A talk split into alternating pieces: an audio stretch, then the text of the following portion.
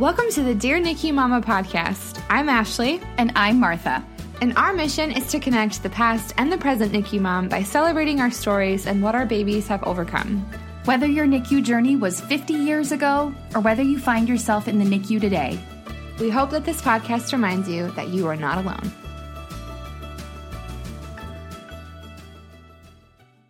Hi, mamas. Welcome back to the Dear NICU Mama podcast. It's your host, Martha and Ashley. Martha, it's so good to have you back. Yeah, it's good to it's good to be back. It was very crazy listening to the podcast last week um, as a listener, uh, and it was so fun. I was like, these people are amazing. it really it was a joy, and I I just love that we get to do this. It's very cool that this is like our job. I know. It's such a blessing. I love I love getting to host with you. It was such a blast hosting with Vilma and hearing the voicemails and I'm super mm, excited about so cool. today's interview too. Absolutely. So, you know, on the podcast, sometimes we're able to interview uh, NICU specialists and maternal mental health care specialists. And sometimes we have the incredible pleasure of interviewing NICU moms about their journeys and their experiences. And that's what we're doing today. We're interviewing Sally Richardson. Can you say hi, Sally? Hey, guys. Sally is a mom to five. That's right. You heard it five. I want a moment of silence for five children. Um, uh, one singleton and one group of quadruplets. And again, a moment of silence for quadruplets. Okay. five children, not unheard of. People out there are like five children. Yeah, that's that's normal. As you know, yes. Regions. But yeah, yeah. I'm one of five. How many? How many were in your family, Sally, growing up? Uh, well, we had it was like a one and a half situation. I okay, one gotcha. solid sister and one half, like a half. Yep. Gotcha. Okay. Gotcha. Sure. Yeah. You know, I grew up with five, and let me tell you, we um, could make a full, uh, you know, chamber orchestra, and we did. we were a good basketball team. We constantly um, tried to replicate uh, a bobsled team from that, you know, that movie Cool Runnings. Obviously, yes! you've seen that, Sally, right? Oh, so these are the things in your future. But um, anyway, I digress. Uh, as you can tell, Sally is hilarious. She's wonderful. She's so fun.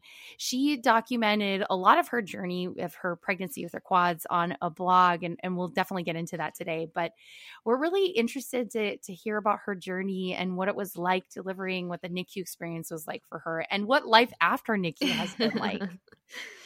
So fun. And Sally, I feel like I have this special connection with you because my son was in the NICU when your quads were born. And I'm sure we'll touch on this when you get to the delivery part of your story. But I remember the buzz in the NICU when the quads were coming. And I remember like them having to call all of their extra staff just to be prepared. And they were getting the rooms ready. And I knew of Taylor because um, we had been in like a photography community together. In fact, like that's when I officially met her was she was dressed in her scrubs ready to photograph your birth. And like your kids. And I just remember like there was was there news that came to the hospital? Am I yeah, making that up? There was a news crew that came along. Okay. Yep. I definitely this is bringing what me back. thrill for you to be um, photographed and videoed moments after you delivered babies. it was, you know, I was real pretty. Let me tell you. Just so Oh, and just for so the wild. listeners, the Taylor that we mentioned here was um, Taylor from yes. a previous episode. She's a full term yes. NICU mama, and she also does NICU baby photography. And she's she's like a connector to a lot of people in the yes, community, including you. And she was the first person who was like, "You need to have Sally on." Yes, she is the secret love of my life, and so and my husband knows this to where she forever changed our viewpoint on how beautiful our children are and mm. how much of the experience can be changed through photography which yes. never would have been an option for us. Obviously she does everything she does out gratis to to us. So um she um she's forever changed our viewpoint on everything that's we've been through. So we'll get into that. Yeah, absolutely. I think cool. one of my favorite things too is you guys on Facebook interacting with each other, especially when she tries to guess. Well, this was very early on when she would like guess which baby was who, and she was always right. She always knew which baby was who. Before I could. Before I could. And again, we'll get into that because I yeah. had many moments of tears as a mom of multiples. Right. Over photos because you think, yeah. but you just can't. right. Mm. well, I'm sorry to jump ahead. I know I just got really excited to add that in there, but I'm just really pumped to have you here because, like I said, I feel like I share this special connection with you. So thank you so much for being on here today. Well, maybe in an effort to get back on track, Sally, do you want to tell us a little bit about your motherhood journey from the very beginning? Because even before you had the quads, you were also a mama to another sweet little girl. Yeah, so we um we were married in 2014 and immediately started trying. I mean, that was kind of the basis of our relationship was that we're like, "Hey, I kind of want to have a baby with you. Hey, I kind of want to have a baby with you. I want you to be the dad, I want to be the mom." And so we immediately started trying. Um, we did try for a year on our own. Um, and then started to seek out help with fertility specialists and then did another year with them um, and eventually got into the IUI stage, um, which I'm thankful for. I'm thankful for science. I'm thankful for taking it out of my hands, is how we looked at it, was that it's out of our hands. We can't do anything but do what the doctors tell us to do. And so we followed that kind of regimen for it took four cycles um, to get us Elsie. And we had a mm-hmm. very safe pregnancy. It was not um, anything high risk. It was just kind of that dream pregnancy that you think about as like the classic story. Um, I was on blood thinners um, for two blood defi- um, disorders that I have. Um, and so we ended up having to do, I'm sorry, I'm jumping into the birth part of it. That's okay but she, you know, she's kind of she was my easy kiddo with pregnancy when you think about it. To where I went through, um, we tried what's it called where they basically push you into going into delivery. Induced? Yeah, I was induced. Uh, Eric's trying to mouth it to me. um, um, but it turned into an emergency C-section. Long story mm-hmm. short, um, which if you're induced, any mama that's been through induction, you're like, okay, like, let's do this. And then it goes from zero to 60 miles per hour. And you're like, this is the worst. This is, like, you just kind of jump right into being in labor. And it's very scary. It's very traumatic in that sense, to where you're like, this is not how it's supposed to be. I'm supposed to be able to breathe. I'm supposed to be able to, you know, kind of get into things and have my water break naturally and it, it just didn't happen that way with Elsie. And that was kind of the scary pregnancy for us was going through that like, oh, we're actually going to have to drill into her head to get the get her heartbeat. We're supposed to be monitoring it that way because we can't get a good read on our on the outside.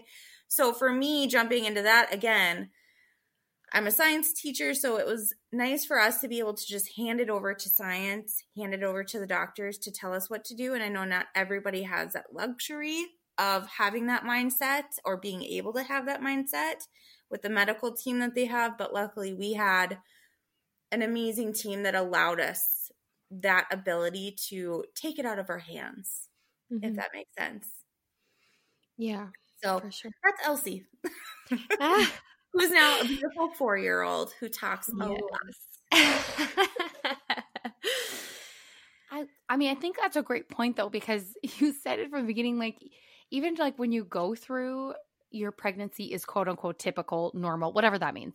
Yeah, when you get to delivery, I think when especially induction, which is seems so more much more commonplace, it's it's another kind of form of like a shock, right? It's like your kind of your introduction to expectation versus reality. And in your next pregnancy, that was like Oh, that was um, was twofold, threefold, right? yeah. But I mean, luckily with Elsie, we already had the mindset of like birth plan, meeting with this birth, you know, basically director of this whole movie. We we didn't do it. We were in that realm of what happens, happens. We could walk in with a plan. It's just not going to play out the way that we want. So we actually didn't do any of that, which kudos to you. If you can go through that and just have that in your back pocket, but we didn't even do that with Elsie. And so with the quads, they did it for us, which Ashley knows. I mean, they had a f- full freaking flow chart of plan A, plan B, plan C, plan D. It was crazy. Um, but yeah, so even with the typical quote unquote pregnancy, it, it just went out the window. Mm-hmm. So I'm thankful we had that before we, you know, went off into babyland with four. so what was the journey like to getting ready for the next babyland how long did you guys wait did you journey through more infertility was it a quick conception no um so we we decided that we were ready to try for another one at i think it was elsie's first birthday was when we were like okay she's a rock star you know she obviously is our reason for wanting more kids. We know the next one is not going to be the same. Because the first kid is always the one where it's like, oh my gosh, we could totally do this again. This kid's amazing. And you know you're going to get pelted in the face with poop. You know, so we started after she was one years old and we returned immediately to infertility because we were told that we could. And so again, I was like, I don't want to deal with this. Let's turn this into the hands of the doctors and so we started up with the same regimen that they did before with medication. Um, we made it to, I think, our second IUI. And he was just like, you know what? We're going to change it up. You should be pregnant by now if this was going to work. And so we then did the addition of um, not only pills, but I went on Follistim. And um, Eric just got to do his manly man thing. but um, it took another four rounds. So we ended up doing mm. six rounds. And we had five follicles that went through to get the quads. And um, four of those eggs took separately. so, you know, we, we could have had quintuplets, which makes me think of that Disney movie. Remember that yes. one? Quintuplets? Yes. It's crazy. Or quints, I think they called yes. it. Mm-hmm. Um, so it always makes me think of that. I was like, we could be the next Quints. Elsie could totally be that chick. um, so we had the four eggs take, and I just remember that moment. We were with Bob. If you, if anybody's been to infertility, they know Bob. Um, he's the technician that you work with right when you walk in, and he just is clean cut dry humor. We appreciated every minute that we had with him. He did the same script every time where he's like, okay, and now you're going to walk down the hallway and they'll flag you down with which one room to walk in and I'll give them all the news. You know, he just like had his script that he talked us through, even though we had known him for, it was two and a half years at that point. And so for us to have him be the one where we saw two um eggs on the screen, or again, I'm a science teacher and I don't even know the technical term. you guys do of the two, you know, eggs meet sperm. What's that called? Do you know? Em- embryo. There you go. Maybe two, two, two blobby babies on the screen, and I was like, twins. Like we could totally rock twins. Like this is great like Eric was excited. He's like, twins, wow. And then, you know, he switched out around the view. And, you know, you get used to that with Bob because he looks at both sides of your uterus. So you're like, hey, he's just looking at it from a different view. So I was like, oh, is that the same too? And he's like, no, those are those are two more. And I'm like, shut up. Like, shut up. And I literally told him to shut up because, you know, his dry humor. And he's like, no, I wouldn't joke about this. And uh, that's when I was just like, no, shut up. and Eric, my husband, immediately looked at the ground. He didn't look up for a very long time. He didn't talk to anybody. And so Bob and I kind of talked it through. And that's kind of when we started realizing, like, oh shit, like this is our lives changing forever. Whether this pregnancy actually plays out because there's always that possibility, or whether, you know, we're coming home with quadruplets. Um, so that day after going through infertility, and you know, everybody at the clinic knew as we walked down the hallway. You know, everybody knew by the time we left because they were our family. Um, and I still talk to those ladies to this day, and they're so mm-hmm. amazing and supportive and flexible and wanting to offer encouragement any way they can. And in that moment, I will be forever grateful that those nurses and our doctor just supported us. He's mm-hmm. like, Well, I'm getting fired, I guess. Dr. Christensen. he he was just like, Well, this is it, I guess. I was gonna go out on top. And um so leaving, I Eric still was looking at the ground. He um texted me when I was on my way to school because I had to go teach that day. Oh my goodness. I know. So driving on my way to school, he was just like, I love you. Is what he texted oh me. the first words out of his mouth. So of course, as the extrovert, I walked into my school and went immediately to my teaching team holding up four fingers. And they're like, what does that even mean? And so their jaw dropped. I finally got to cry. um, we, um, as a teaching team, had been through a lot at that point, and we were mm-hmm. actually housed out of a high school as an eighth grade team because we had outgrown our middle school. Um, and one of the teachers on my team was going through adoption, the mm-hmm. adoption process, and working on the application. I just remember crying with her mm-hmm. that we were blessed with quadruplets and she was still working through and fighting to get a child and she still is mm. to this day and mm. i'm forever grateful to the grace that she had in that moment and i'm gonna cry now mm, yeah um but knowing that that was our next steps and knowing what she was feeling to a certain extent it was crazy to think that somebody like that could embrace me and support me in what we were going through and knowing that she wanted it. Like mm-hmm. she would have owned it. She was like, I'll take one, you know, and we laughed about it, but laugh cried. Right. And so that's kind of where our journey took us through infertility, mm-hmm. you know, and we got to graduate, which was bittersweet from the mm-hmm. infertility clinic. Right. Yeah. I think so. that is such a beautiful yeah. anecdote about you and your friend. I think mm-hmm. it brings to light something that is really prevalent in like the the sisterhood of infertility and the sisterhood of um, high risk pregnancy and NICU, right? Which is uh, no two journeys are the same. Mm-hmm. And sometimes instead of comparison, like meeting someone completely at your most vulnerable is the way that you can connect and yeah. and and mm-hmm. stand by each other, like do life together. And oh my mm-hmm. gosh, that makes me tear up too. Yeah. I love her so much. I know. I'm like picturing this moment in my head.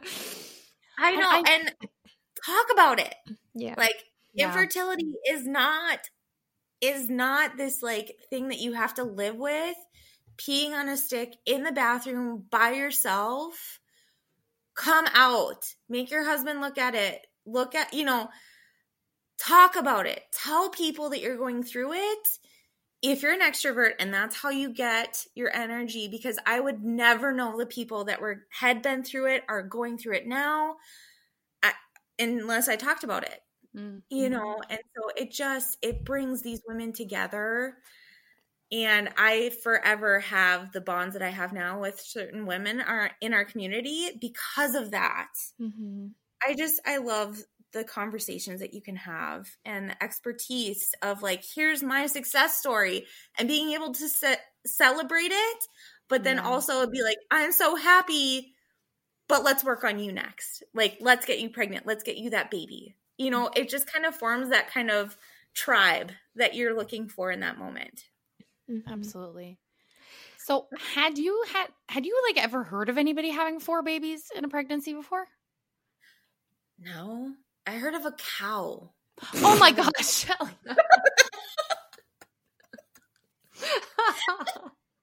Have you ever seen that? No, oh, no. A cow gave birth and it was eeny, meeny, miny, moo. Oh my goodness. That's Midwest for you. Oh, yeah.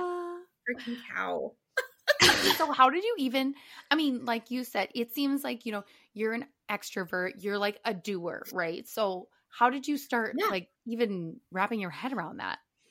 Oh, I went to my mother. um, she was a past middle school principal. And so, like me, it's all about okay, what can we do with this? Who do we look to to kind of get some ideas on how to make this work? Um, and it was just all about, well, let's reach out and see who has cribs. Let's look at your car. What can we do as far as like what's our next step with the car? And that's where Eric found his project because he didn't want anything to do with rearranging. He didn't want, you know, just those kind of planning things were like not in his repertoire and not in his wheelhouse. And so he's like, I'm gonna start looking at cars. so he's on minivan. Um so it was a lot of like Pinteresting and a lot of blog searching. There are a few out there and they're all linked on Pinterest. Um and so just looking at triplet setups. Um and there are groups on Facebook. Sorry, excuse me. Um can you like no, keep that in. I'm a burper. keep it real. Um, there are a lot of triplet and multiples groups out there, and there are, you know, multiples of the Red River Valley. Um, there's there's just a lot of groups. And so I joined a triplet group and just kind of looked at the conversation. So I was a total internet lurker for such a long time.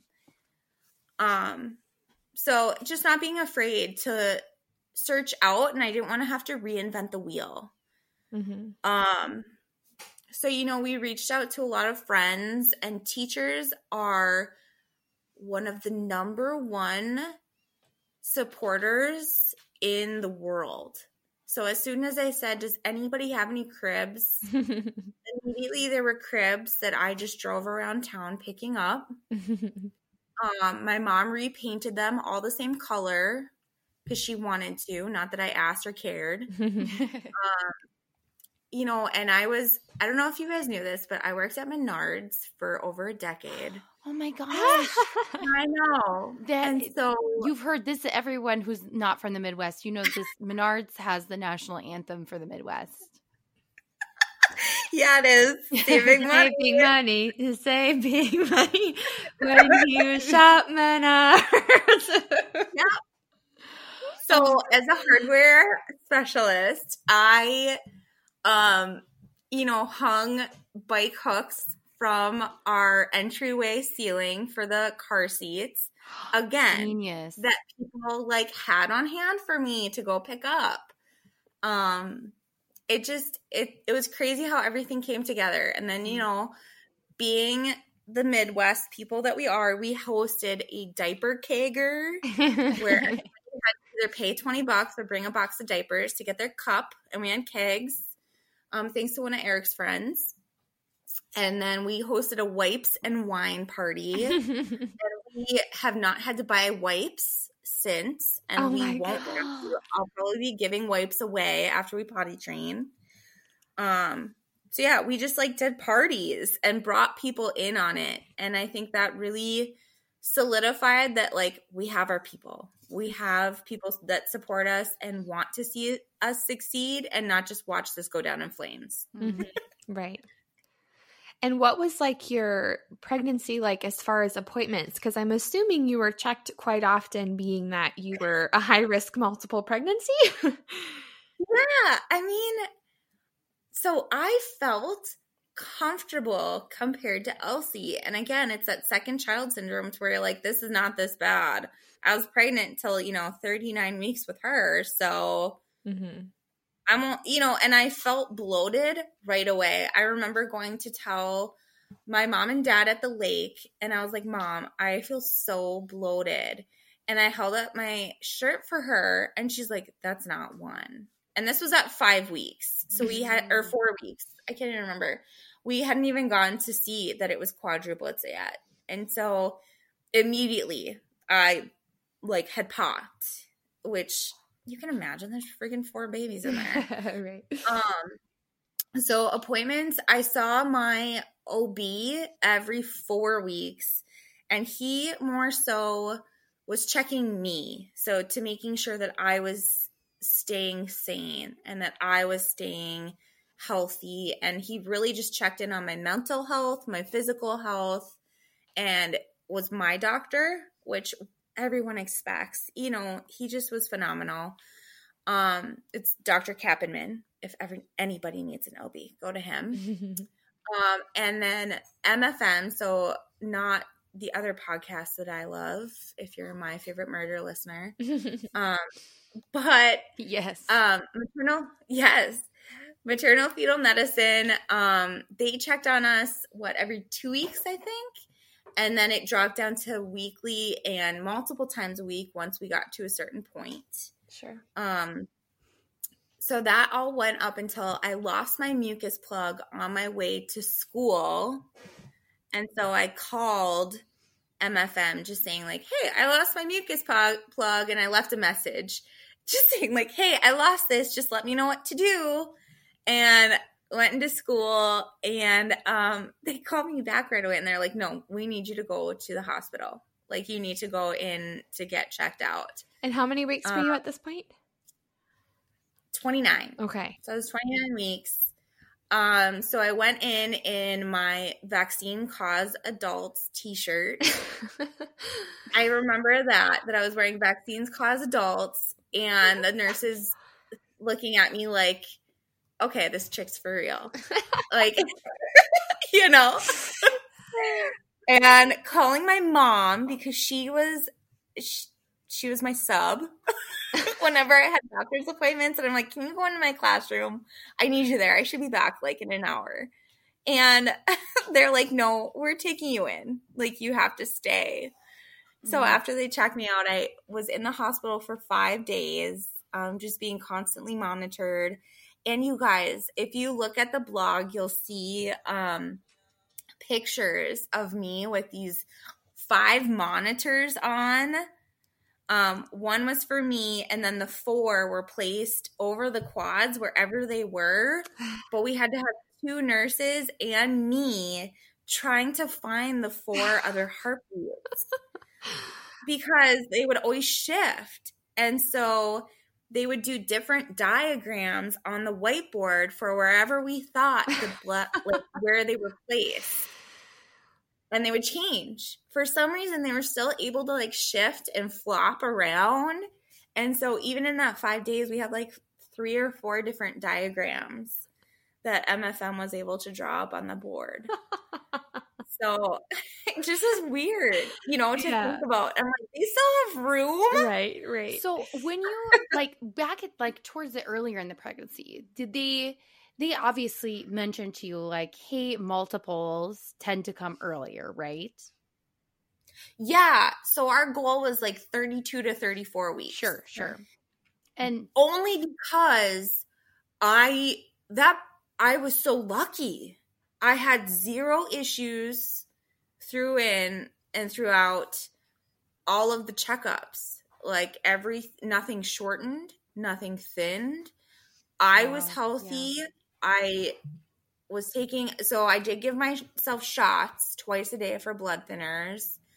Um, which is really gross if you think about it. Giving yourself a shot, and I had to do it by my belly button. Ooh, weird. Oh, yeah. It still irks me to this day and makes my palms sweat. So I am blessed and lucky, and I think constantly about the women that are going through those appointments in a very, very different way and dreading those appointments in a very, very different way. Um, but again, the doctors, uh, we had a great rapport, great relationship with the two that we saw. Mm-hmm. And so I think that that changed it for us where we're like, you make the calls please show us the science. But after that, we're down for whatever, you want to do. Hmm. And when um, when you started talking about okay, because you like you got like to the mid twenties and getting closer, right? The, and mm-hmm. and then when you're in the hospital, then you must be starting to talk about like game plan. Like you're talking about like diagrams on the wall. It sounds like an NFL football like um yes locker room, you know? Yep. And so for us, NICU was always the end game. We always knew that we would end up in the NICU. Mm-hmm. So we went and met with the doctor, the neonatal doctor, and she talked us through the different ways that this could play out. She's like, well, depending on how much space we have, this is our, you know, A team that we're going to go with. And this is where you're going to be located. This is where babies are going to pop out, where they're going to go after they pop out. Um, that is the one that we went with, as far as I know. I wasn't, you know, I wasn't told that poop was hitting the fan at all. Um, and then there was like a plan B of like, well, if we have other multiples that are being born at the same time, here's our plan B. And so it was a very um unique conversation because I just sat there and she's like, Well, do you have any questions? And I was like, I don't even know what to ask. I right. probably could be this amazing patient that puts it out there and says, Hey, what should I be asking this doctor? But I don't know. And I feel like you've told me well over what I wanted to know at this point. Just get get them out and get them where they need to be and I trust you. Yeah. and so I know that not every mom is like that. Every other mom's the anxiety of not knowing, they might just need to know and I I didn't. Mm-hmm. I didn't want to know. I just wanted to know that they were going to be safe. Mm-hmm. So, well, I mean, we I, had that. I think that makes sense. Uh, considering like that, that's a lot of information for you to digest and like be like, I will be the leader here. Do you know what I mean? At a certain part, that's like, yes, part of it is like that's parenthood in a nutshell, right? Like letting go of control. Well, and so think about that. Like, I had a daughter at home we knew that NICU was the end game. We didn't know what day was going to happen. And so our thoughts immediately went to what has to happen with Elsie. Mm-hmm. Mm-hmm. Okay. And in my classroom, like, when am I going to be called out of my classroom? Is this going to go down in front of my kids? Again, mm-hmm. you guys know one of my worst fears is farting in front of my students. Is my water Am I gonna like basically pee myself in front of my kids? Explaining a mucus plug to thirteen year olds. I know they don't need to see that. you know what kind also, of notice is gonna have to go out? Can I can I ask a weird question? And this makes me feel very novice about birth.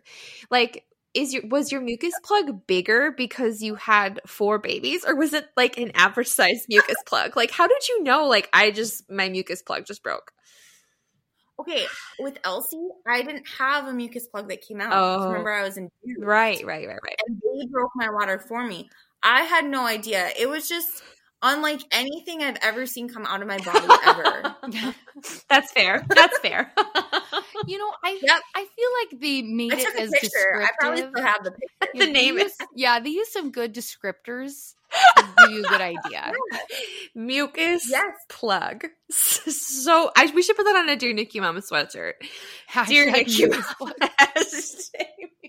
Can you please? I will I will. Even if it's just a special edition for Sally. For all the mamas out there who have seen their themselves pass a mu- mucus plug, this sweatshirt is for you. You are not alone. yes, you are not alone. I I knew that this episode with you, Sally, would go like this because we I knew we'd have so much fun, but this is hilarious. Oh my gosh. I'm God, it's so gross. Okay, sorry. So you are on bed rest for five days monitoring you with all of the monitors, yeah. and then what? And then I lost weight. You know how much chocolate pudding I ate and I still lost weight. So my fight was I've lost weight nothing's changed with them. Let me go. So after five days, they let me go with the, you know, you have to come back. Sure. So I had to come back. Um, it was two days later. Um, and so we left. We had to go back two days later. They did another ultrasound. excuse me, I burped again because you know. Um, and he was like, "Well, today is the day. Virgil hasn't grown, and well, he didn't know it was Virgil. His baby A has not grown, and baby D now does not have um, she has backflow in one of her umbilical cord things. You know, again, science teacher, you think I know. um, and so he's like, "Today's the day," and I was like, "Can I go home and pack up a bag?" so he gave me an hour. He's like, you have to go home, pack your bag, but within an hour. And so we left. And so I, when I got home, it was the most terrifying thing. I think I cried for uh, probably 45 minutes straight because I called my sisters and told them what was happening. Um, you know, just my younger sister. And then when I called my older sister, I told her that one of the babies was going to have a combination of her first and middle name as her middle name, mm. just to kind of like make me feel better of like here's this little snippet because mm-hmm. you know she was so worried. Um and so when we got back to the hospital, that's when the whole flow chart came to life because they were able to get their team together within that hour. Um and that's just kind of when everything started going down. Mm. And I think that's when I met Taylor in the lobby. Probably. I was, I was I was scrubbing in. I was scrubbing in and I looked over and I was like, I think that's Taylor. And she was like dressed in all white scrubs and like had a hairnet on. But she was holding a camera. And I was like, wait, and so we kind of looked at each other like, I think we know each other, but I was also like, I don't think I was doing super well emotionally that day. So I didn't like talk to her. But then I messaged her on Facebook later and I was like, Did I just see you in the NICU? oh, so surreal. Yeah. And again, she grounded me. She is one of those people that just, no matter what, she embraces you wherever you're at. Mm-hmm you're feeling emotional, she'll help you. Mm-hmm. If you're feeling ecstatic, she'll match your energy. Um, she just kind of knows mm-hmm. how to work mm-hmm. with you in that moment. And I think that's why she's so phenomenal. Mm-hmm. Yeah.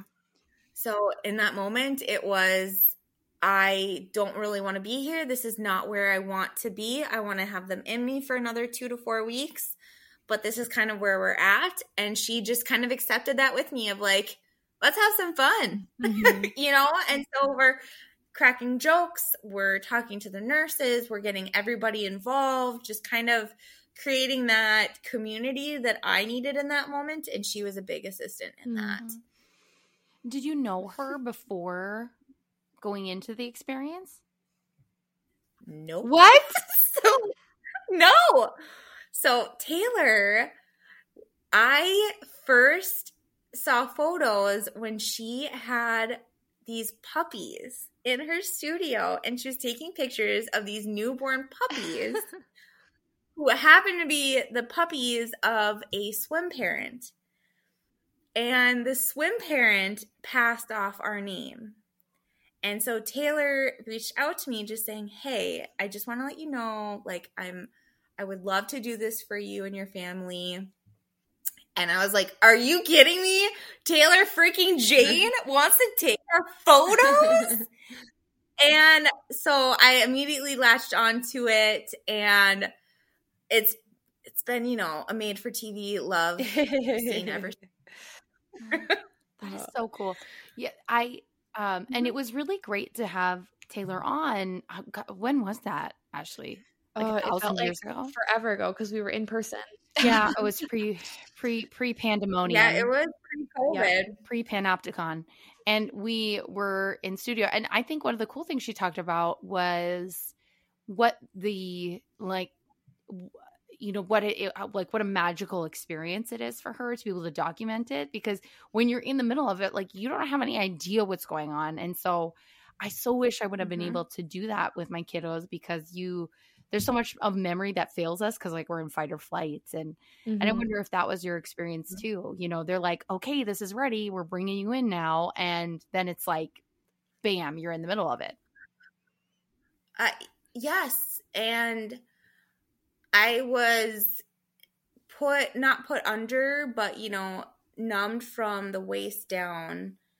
And she was able to capture all of that. My blood pressure dropped multiple times to um, really scary levels as far as, you know, just what the body is capable of. So I was throwing up mm. before they were born um, while I was on the operating table. And so she was there with me. Um, Eric was obviously there with me as well.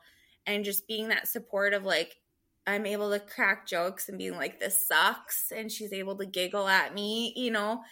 Again, she's able to match exactly what, what I need in that moment. Yeah. And that's why she's my soul sister. Yeah, right. um, and so she captured all of it, you know, the whole Simba moment of Dr. Kappenman holding up the babies over the screen. Mm.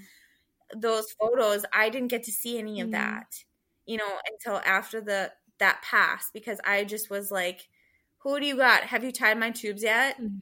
Who's up next? Have you tied my tubes yet? You know, like checking in to make sure mm-hmm. that he did the big deed afterwards. um, but yeah, one other thing I do want to talk about though is this magical moment with my mom. Mm. So, Virgil is my grandfather's name, and my mom had no idea of the names. Um, they actually, my parents are the only ones that knew that it was two and two. Nobody else knew that we were having two girls and two boys. And um, so we hid that from her. So when Dr. Kappenman held up the baby A, I was like, Mom, that's Virgil. And she just like forever, like just boom, the tears started coming. Mm. And so she just was that for the rest of the day, just crying mm. forever. and so I hope that other people listening got to have that moment with their family, just being able to have just that one moment, even if it's not the delivery that you wanted, even if it's not how you imagined your dream baby and your dream situation, that you got to have just that one moment of being like, look at the, what we did and look at this is their name. Mm-hmm. Mm-hmm. And just have that one little moment of peace, just saying, oh, look at it's little Virgil, mm-hmm. you know? Mm-hmm. Yeah. So, and it doesn't matter what it looks like as long as you have that feeling. And that's when I had that feeling. Mm. That's so beautiful. And like and and also a moment of it sounds like a moment of great pride too, right? Like it wasn't like it was glamorous yeah. or easy for you. That was those were right? Like as you're barfing on the table. Right. right. Oh, I was so unattractive at that moment. I had been barfing. I had, you know, I was crying the entire time because my blood pressure was so yeah. low. I was shivering on the table. I was just so uncomfortable. But uh, that was a moment between my mom and mm-hmm. I that nobody can take that away. Mm-hmm. Yeah, absolutely. and like you, I think a, a good message for the listeners would be like like you deserve it, right? You deserve to have celebratory moments. So many times I feel like moms with these NICU experiences, because I know this is how I felt like you, it's kind of self punishing, right? But to be able to look at your baby yes. and celebrate yourself and say, I did that and my baby loves me and I'm, you know, a freaking rock star because mm-hmm. I'm a survivor, right? Mm-hmm. Yeah. Yeah, oh, that's so cool. And it doesn't matter when it happens. Totally. It can happen six months after birth. I mean, let's be real like postpartum anxiety, postpartum feelings, postpartum depression, that moment could happen six months, a year and a half. It doesn't matter as long as you get that one little moment where you're like, hey, uh, I totally did that. so true. Absolutely. So Virgil comes out. Who came out? Yeah, Virgil comes out. So everybody gets their Simba Pride Rock moment. Dr. Kappenman. Um, and then they get rushed across the hall and they have four doctors each, mm-hmm. I think. Yep, four doctors each. I'm getting the head nod from Eric. Um, so there's 16 doctors only solely for the babies. Mm-hmm. And then you have the ones that are in the peanut gallery that are just there to watch this all go down.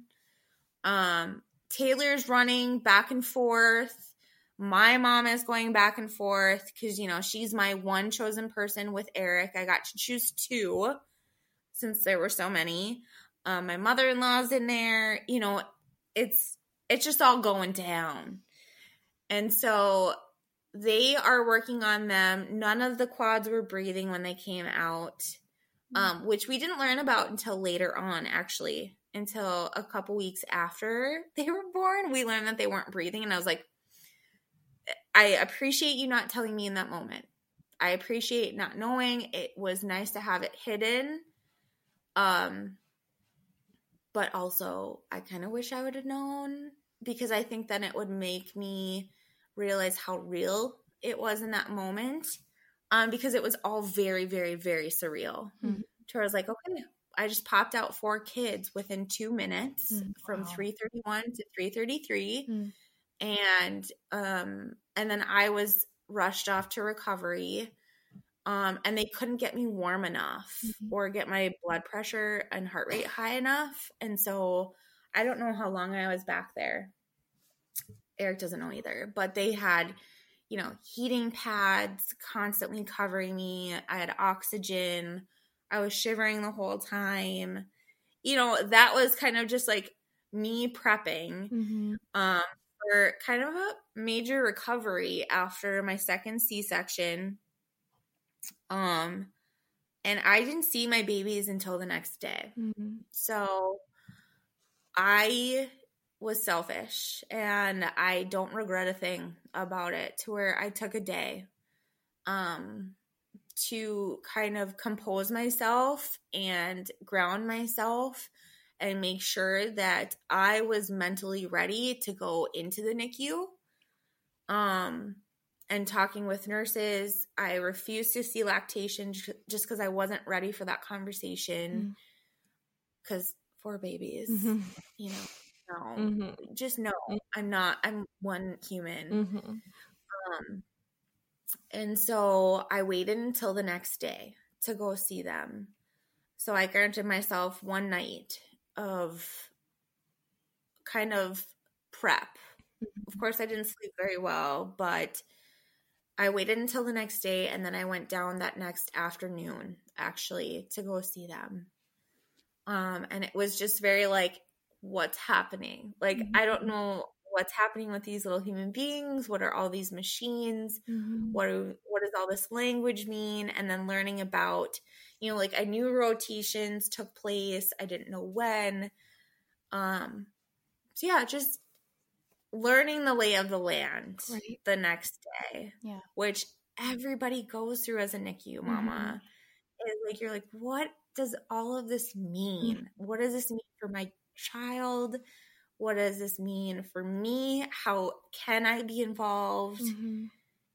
I it just was very um eye-opening to that land that I knew was in our future. Mm-hmm. It's just once it actually happens, you don't know what to do with yourself or where to place yourself. Yeah. So. Let alone for four babies at a time you know it's like it's one adjustment to you know navigate the nicu for one but then to have four different reports and four different sets of rounds and four different babies who do things at their own pace and at their own speed. I can imagine not only was it overwhelming to be introduced to the nicu but also to being a nicu mama of four at a time yeah and i you know just being able to see their names on the crib cards of their isolettes mm-hmm. just seeing it all was very very surreal. Yeah. And i'm just assuming that eric felt the same way. Um that it just was all very eye-opening of like okay they're out. Yeah yeah. Um but we were split between two rooms right next door to each other. So we had um, the boys in one room and girls in the other, which I thought was so cute because they came out two boys first, two boys second, which I always told Dr. Kappenman that he's sexist and that's rude. um, but um, yeah, so that's kind of how we got into the NICU. Oh man. I think it is like really wise of you that you were like, I need my body to heal and yeah. my mental space to be ready before I walk into that space. Mm-hmm. Because again, it's hashtag major surgery, right? And you kind of alluded yes. to it a little bit. Was it a harder recovery with your second? Um, you know what happened was that both my sisters flew in to they're both on the East Coast. So they flew in and surprised me and so we made um a day of day number 2 is when we really like we went down to the cafeteria. We went up and saw all the babies. I got to just really hang out with them. I also hadn't pooped or farted at that point, which you know I'm very passionate about. um, as everybody knows, that first poop after you have a C-section, oh, like Lord. really sucks. Oh yeah. And I'm sure vaginal birth, it's the same way. Where you're like, I'm giving birth again. Um, and so day three was the worst pain I had been in from C section situations because I had pushed myself way too hard on day two. Mm. Um, and so it was harder in that aspect where I was like, after LCC section, I was taking the stairs on day two and three. I was fine. Again, I was very lucky. These guys, not so much. Mm-hmm. Um, so it it was difficult just to accept that my body wasn't ready. Yeah. Um yeah.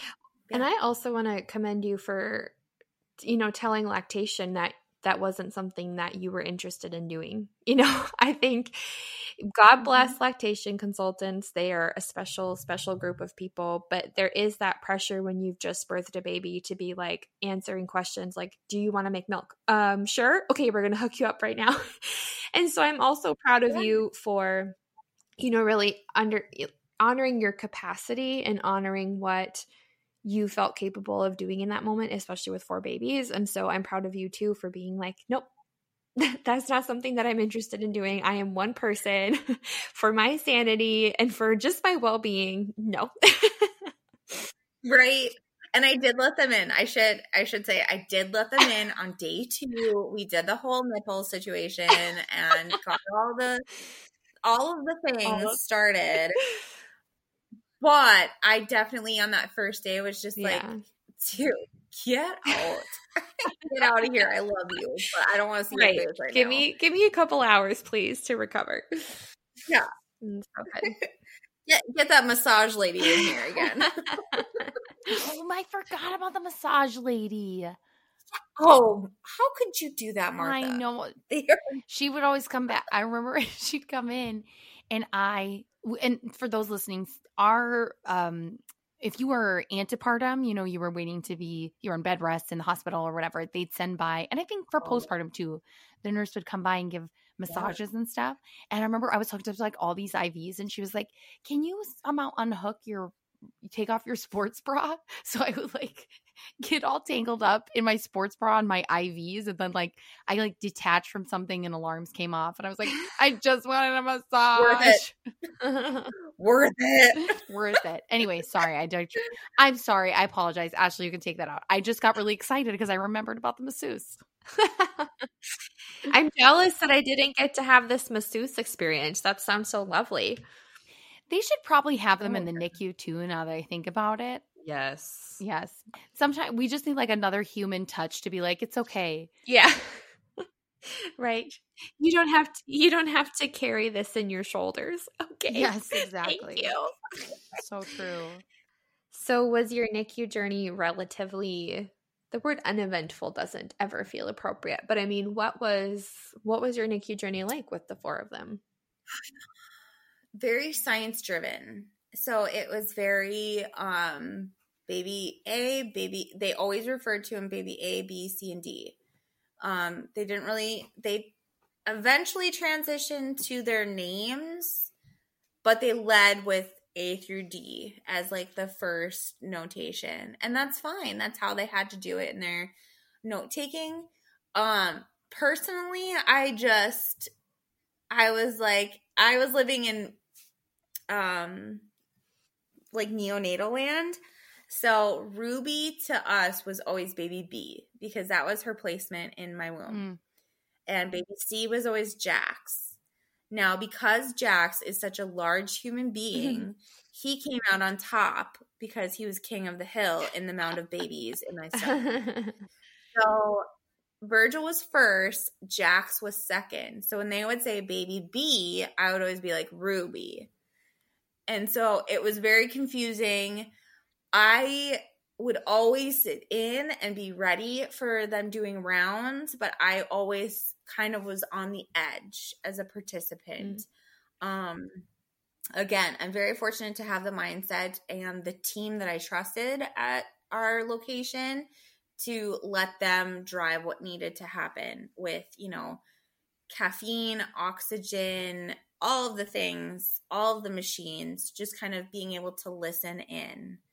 Um, we did have Ruby who um, went through a lot of heart issues and was diagnosed with SVT. So she did start propranolol in the NICU, um, just meaning that her heart rate would spike and dip very suddenly.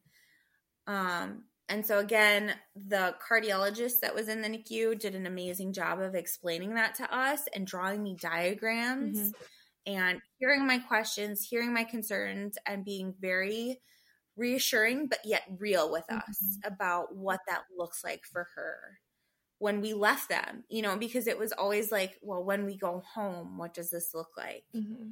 Because we get it here. I don't want you guys are highly trained medical professional babysitters in my mind when I'm in the NICU. But when we get home, what does this look like for mm-hmm. us? And so they did an amazing job of talking us through that. Um, Kit kept on failing her hearing screening. And so she eventually ended up getting tubes in her ears shortly after we left the NICU. But other than that, we were very blessed without any major dips in what was happening. The girls struggled with gaining weight, so they did go home with um, NG tubes, um, just the ones that go through the nose. Mm-hmm. Um, so I got trained on how to reinsert it and how to use the machine to give them feedings. But I don't know as a bad patient and a bad mom, they pulled it out within 24 hours and I never reinserted it. I was so bad. And they started taking more food when we got home. Sure. Yeah. Um, they also started sleeping together, which we stopped after, you know, four weeks, I think, after being home. Um, but they just they thrived once we got home. Mm-hmm. And I know not every mother has that experience of being able to bring their baby home. And I want to acknowledge that, that we were so thankful when we got to walk out. And I always thought about the babies that were still in there. Mm-hmm. So just to put that out there that we're, we think about that mm-hmm.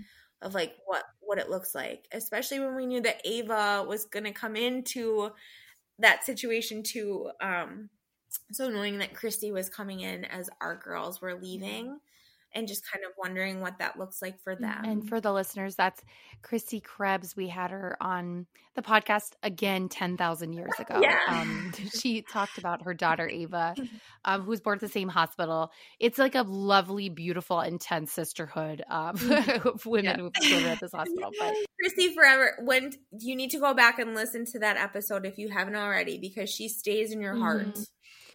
And so we think about her constantly and thankfully, you know, just her mindset. Yeah.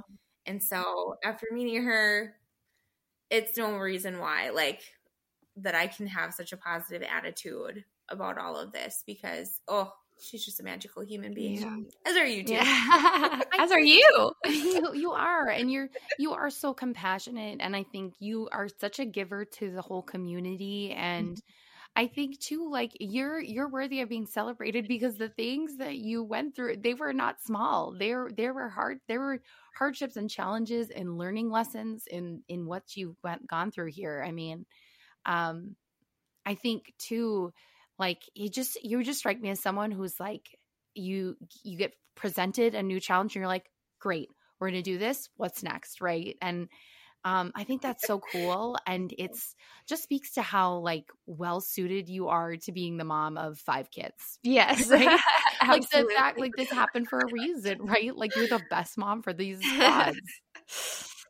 for sure.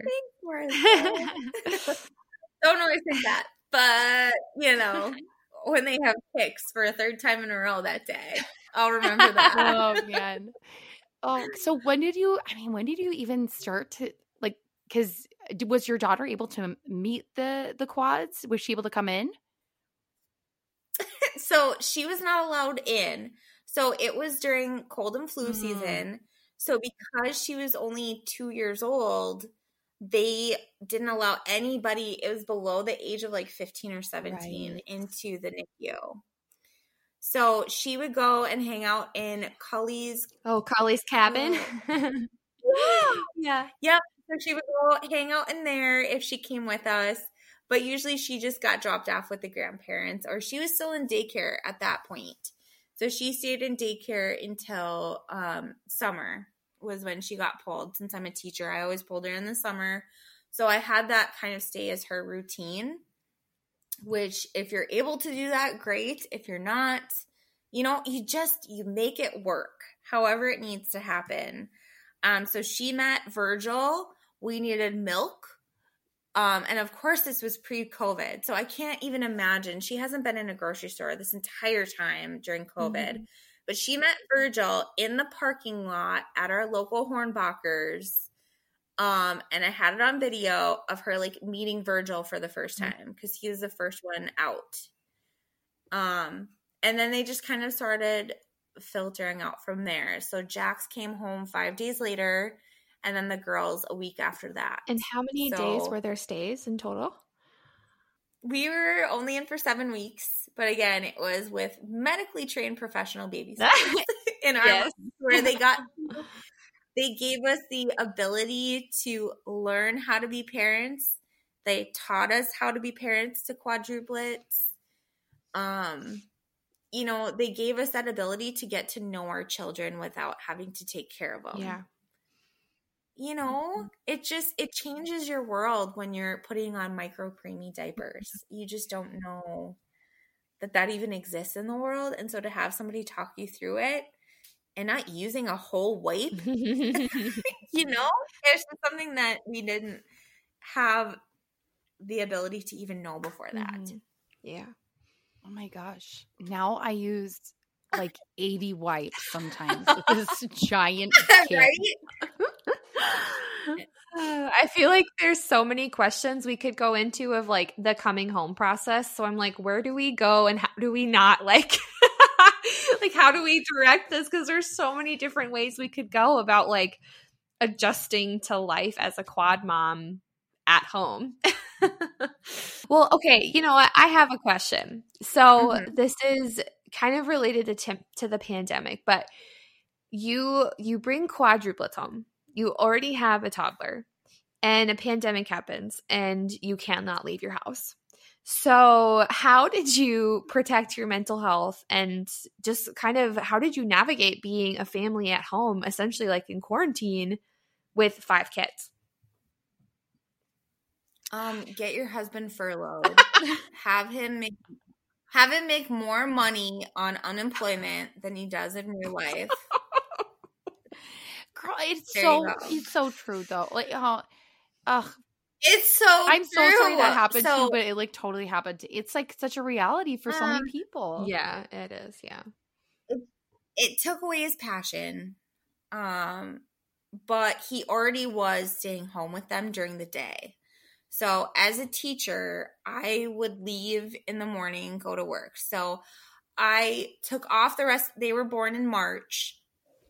I was given the ability because of FMLA. Excuse me, I burped again because, you know.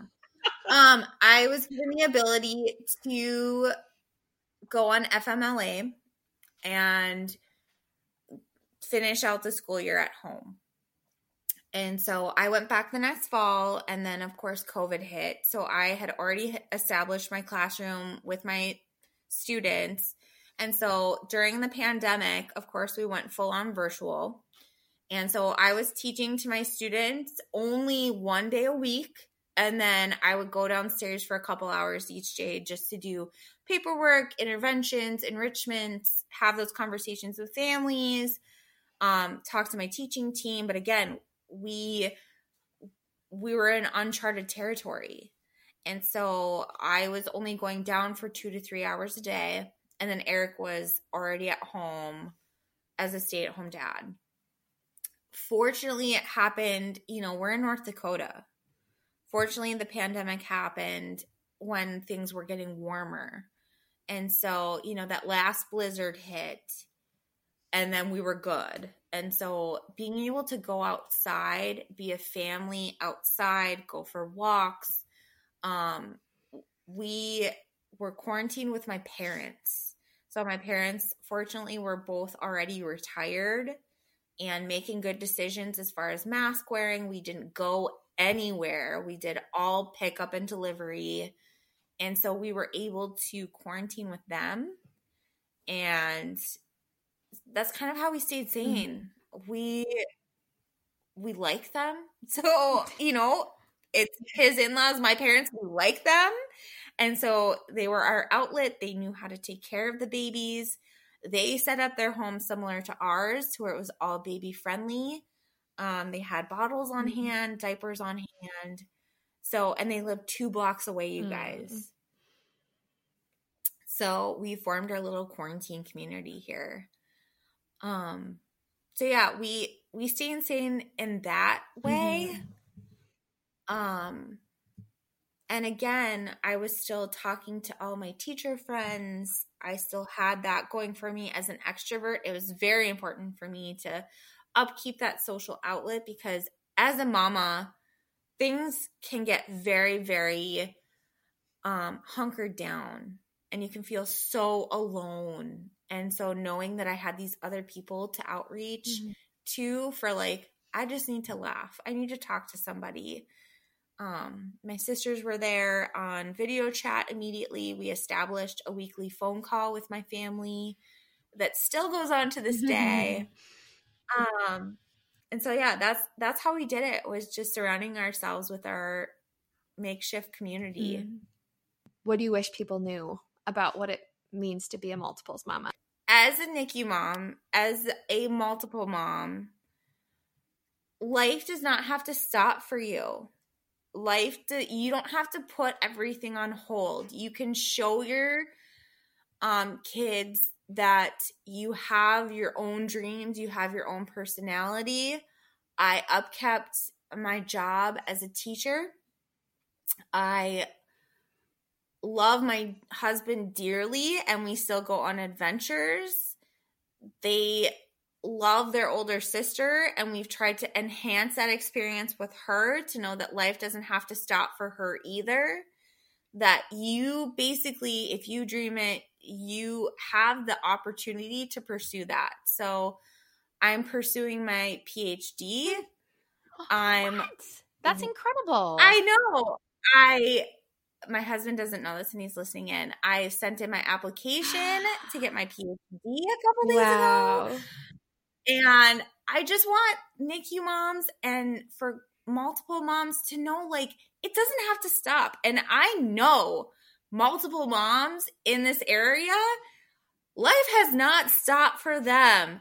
There are some badass moms out there who are doing this. and you know, it just, it's crazy to know that, like, you just, you survive and you have to do what you got to do. And it's okay to still be a human being and be like, well, I could, you know, sit and play with my kids for the next three hours.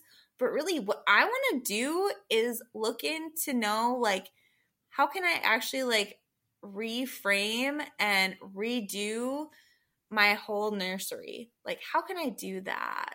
And like, home improvement projects is where I'm what I'm getting at too. It's just it's crazy to think like you can pursue other things. Your life does not have to stop and revolve around your kids 24/7. And I know that's not true for a lot of moms and that's what they want to do is have their life revolve around their kids, but I don't know. I'm over it. I want them to know that mommy has a life and she has dreams. And so I'm doing it. yeah. Listen, you're talking to two women who, like, during postpartum were like, we should start a business. yes, exactly. And you guys are rocking it. Right? So to know that your kids are seeing you, like, I went through this traumatic experience but look, I built an entire freaking community out of it. I built a business and we're going to talk about it. we're going to talk about it. Literally. That is so, so true, Sally. I feel like the point is it's getting at who you are, like finding yeah, yourself again. Yeah. We've had, we have this mm-hmm. wonderful mama, Vilma, and she talks about how she, before she had her son, uh she like dr- she dresses beautiful oh my gosh she's gorgeous she's beautiful her hair is always on point whatever but pretty early on into the NICU she like kept getting dressed kept doing her makeup because it made her feel like her. She it was who she was and i think that's such an important thing sally. You're so wise. What's your PhD gonna be in? Wisdom? Right? Uh it's in school leadership hopefully. oh that's so awesome. Good for you. Yeah. Yeah, I'm just I'm just so excited to be able to show my kids like look at what I yeah. did when you turned two. like you turned two and then next week I submitted my application for my PhD program. like I'm my freaking doctorate, yo. Yeah, congrats. That's so exciting. Well, Sally, thank you so much for sharing your journey and for sharing your story. You are such a blast and an inspiration to so many. And so, thank you for taking the time out of your very busy schedule to do this. And congrats again on your PhD application. That is so exciting. We are absolutely cheering for you. And mamas of multiples listening, uh, we just want to affirm the the very complexities that it means to be a NICU mama of many. And so, if you are in the NICU today and you are watching the monitors of not one, but possibly two, three, four babies, just know that you are seen and loved, and you are the best mom for your for your babies. So, mamas, as always, thank you for tuning in. It's an honor to have you in this space with us, and we cannot wait to chat with you guys next time. Have a great rest of your week. If you love this podcast and would like to hear more amazing stories, please consider becoming a member of the Dear NICU Mama Patreon page. In addition to special merchandise and early access to content, Patreon members support the mission, programs, and services of Dear NICU Mama. You can find the link on the description of this episode. As always, if you'd like to hear more from Dear NICU Mama, click subscribe. Welcome to the sisterhood.